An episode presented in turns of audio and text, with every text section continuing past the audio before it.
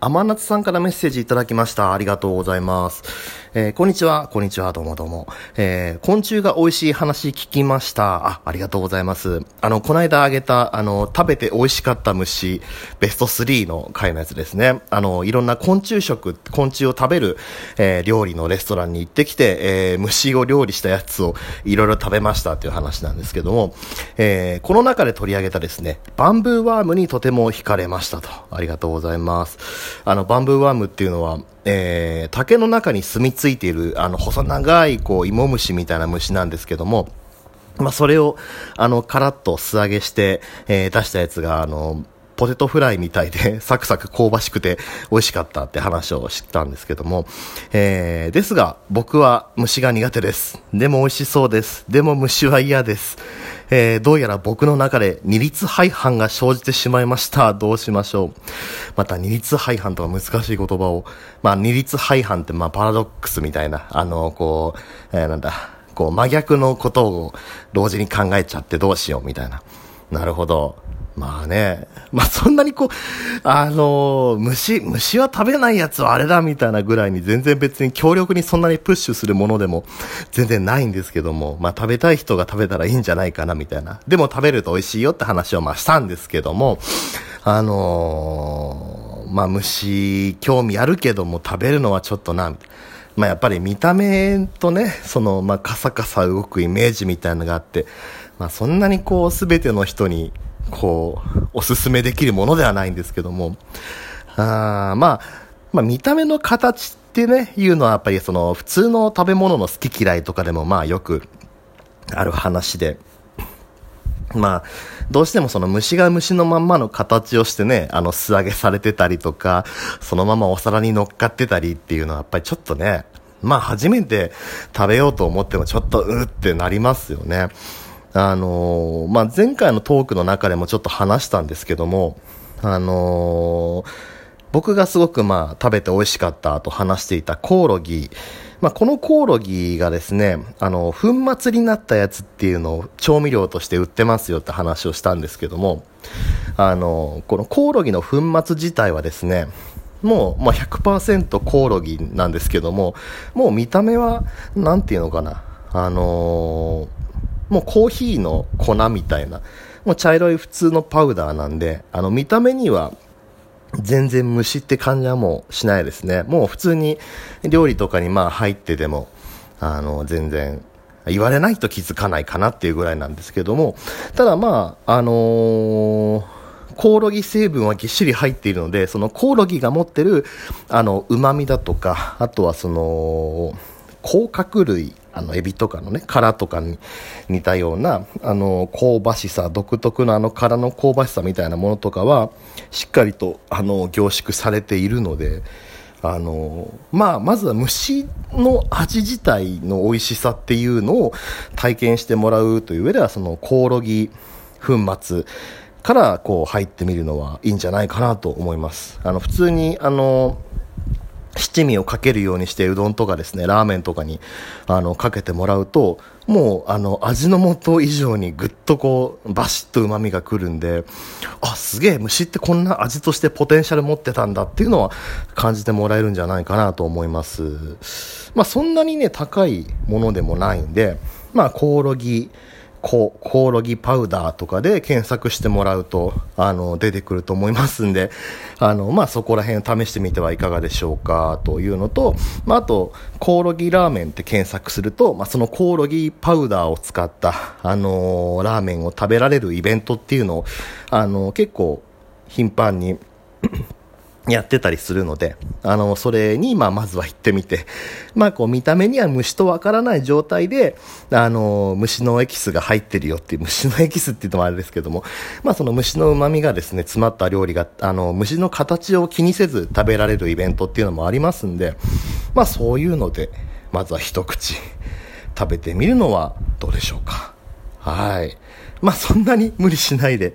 あのー、いいと思いますよ。まあ甲殻類アレルギーとか持ってる人にとってはね、まあまさに虫なんて甲殻類の、あのー、塊みたいなもんですんで、あのー、まあね、そういうのは出ちゃう人もいるかもしれないから、まあまあ別に、あのぜひぜひ、もう、食べないなんて、みたいな、そういう、あの、無理強いは別に、あのいないので、あのまあ、そういうところから一歩踏み出してみてはいかがでしょうか。はい。そんなお話をしています。で、あの、最近になってすごいトーク増えましたね。もう、あのー、結構1日3、4回ぐらい、まあなんかちょっと時間空くとラジオトークのアプリ開くんですけども、まあ本当開くたんびに新しい方が、あの、入ってきて新しいトークを上げていて、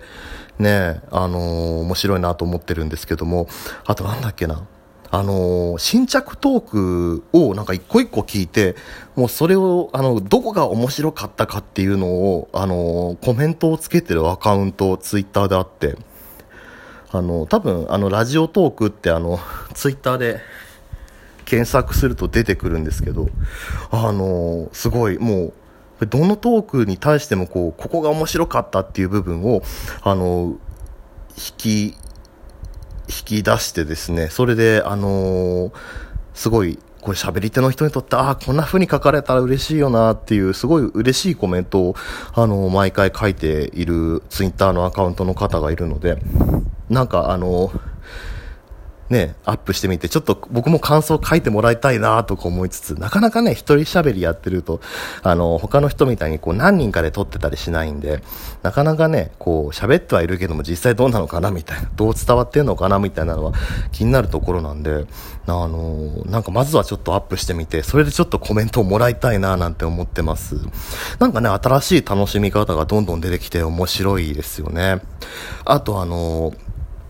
お題とか募集する方が増えてきて、で、あのメッセージもらう方なんかもいたりして、それも面白いなと思っています。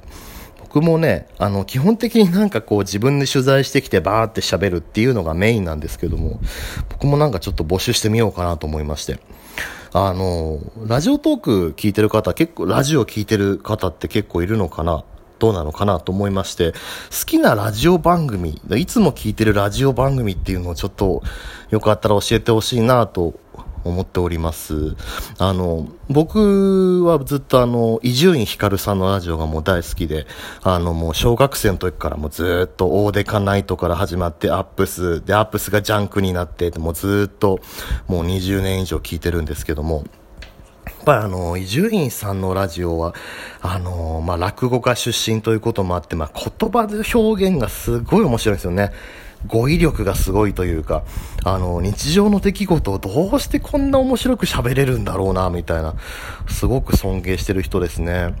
だから、あの、まあ、落語なんてね、基本まあ一人喋りで、で、比喩表現というんですか？例える表現っていうのをすごい多用しているから、あの、あ、同じことを、例えばまあ、ラーメン食べて美味しかったっていうのでもう、すごいこんなに言い方があるんだみたいなの、あの、あ、こう表現したら面白く伝わるんだななんてのが結構分かったりして、すごいその聞いてるだけで言葉の引き出しが増えてくる感じがね、すごい好きです。あの、あと同じような、あの、パーソナリティさんで言うと僕、宮川勝さんがすごい大好きで、まあ、伊集院さんも宮川さんも TBS ラジオであの番組やってるんですけども、伊集院さんだと、あのー、いつも平日月曜日から木曜日の、えー、朝8時半からやってる伊集院光とラジオとっていう、えー、ワイド番組と、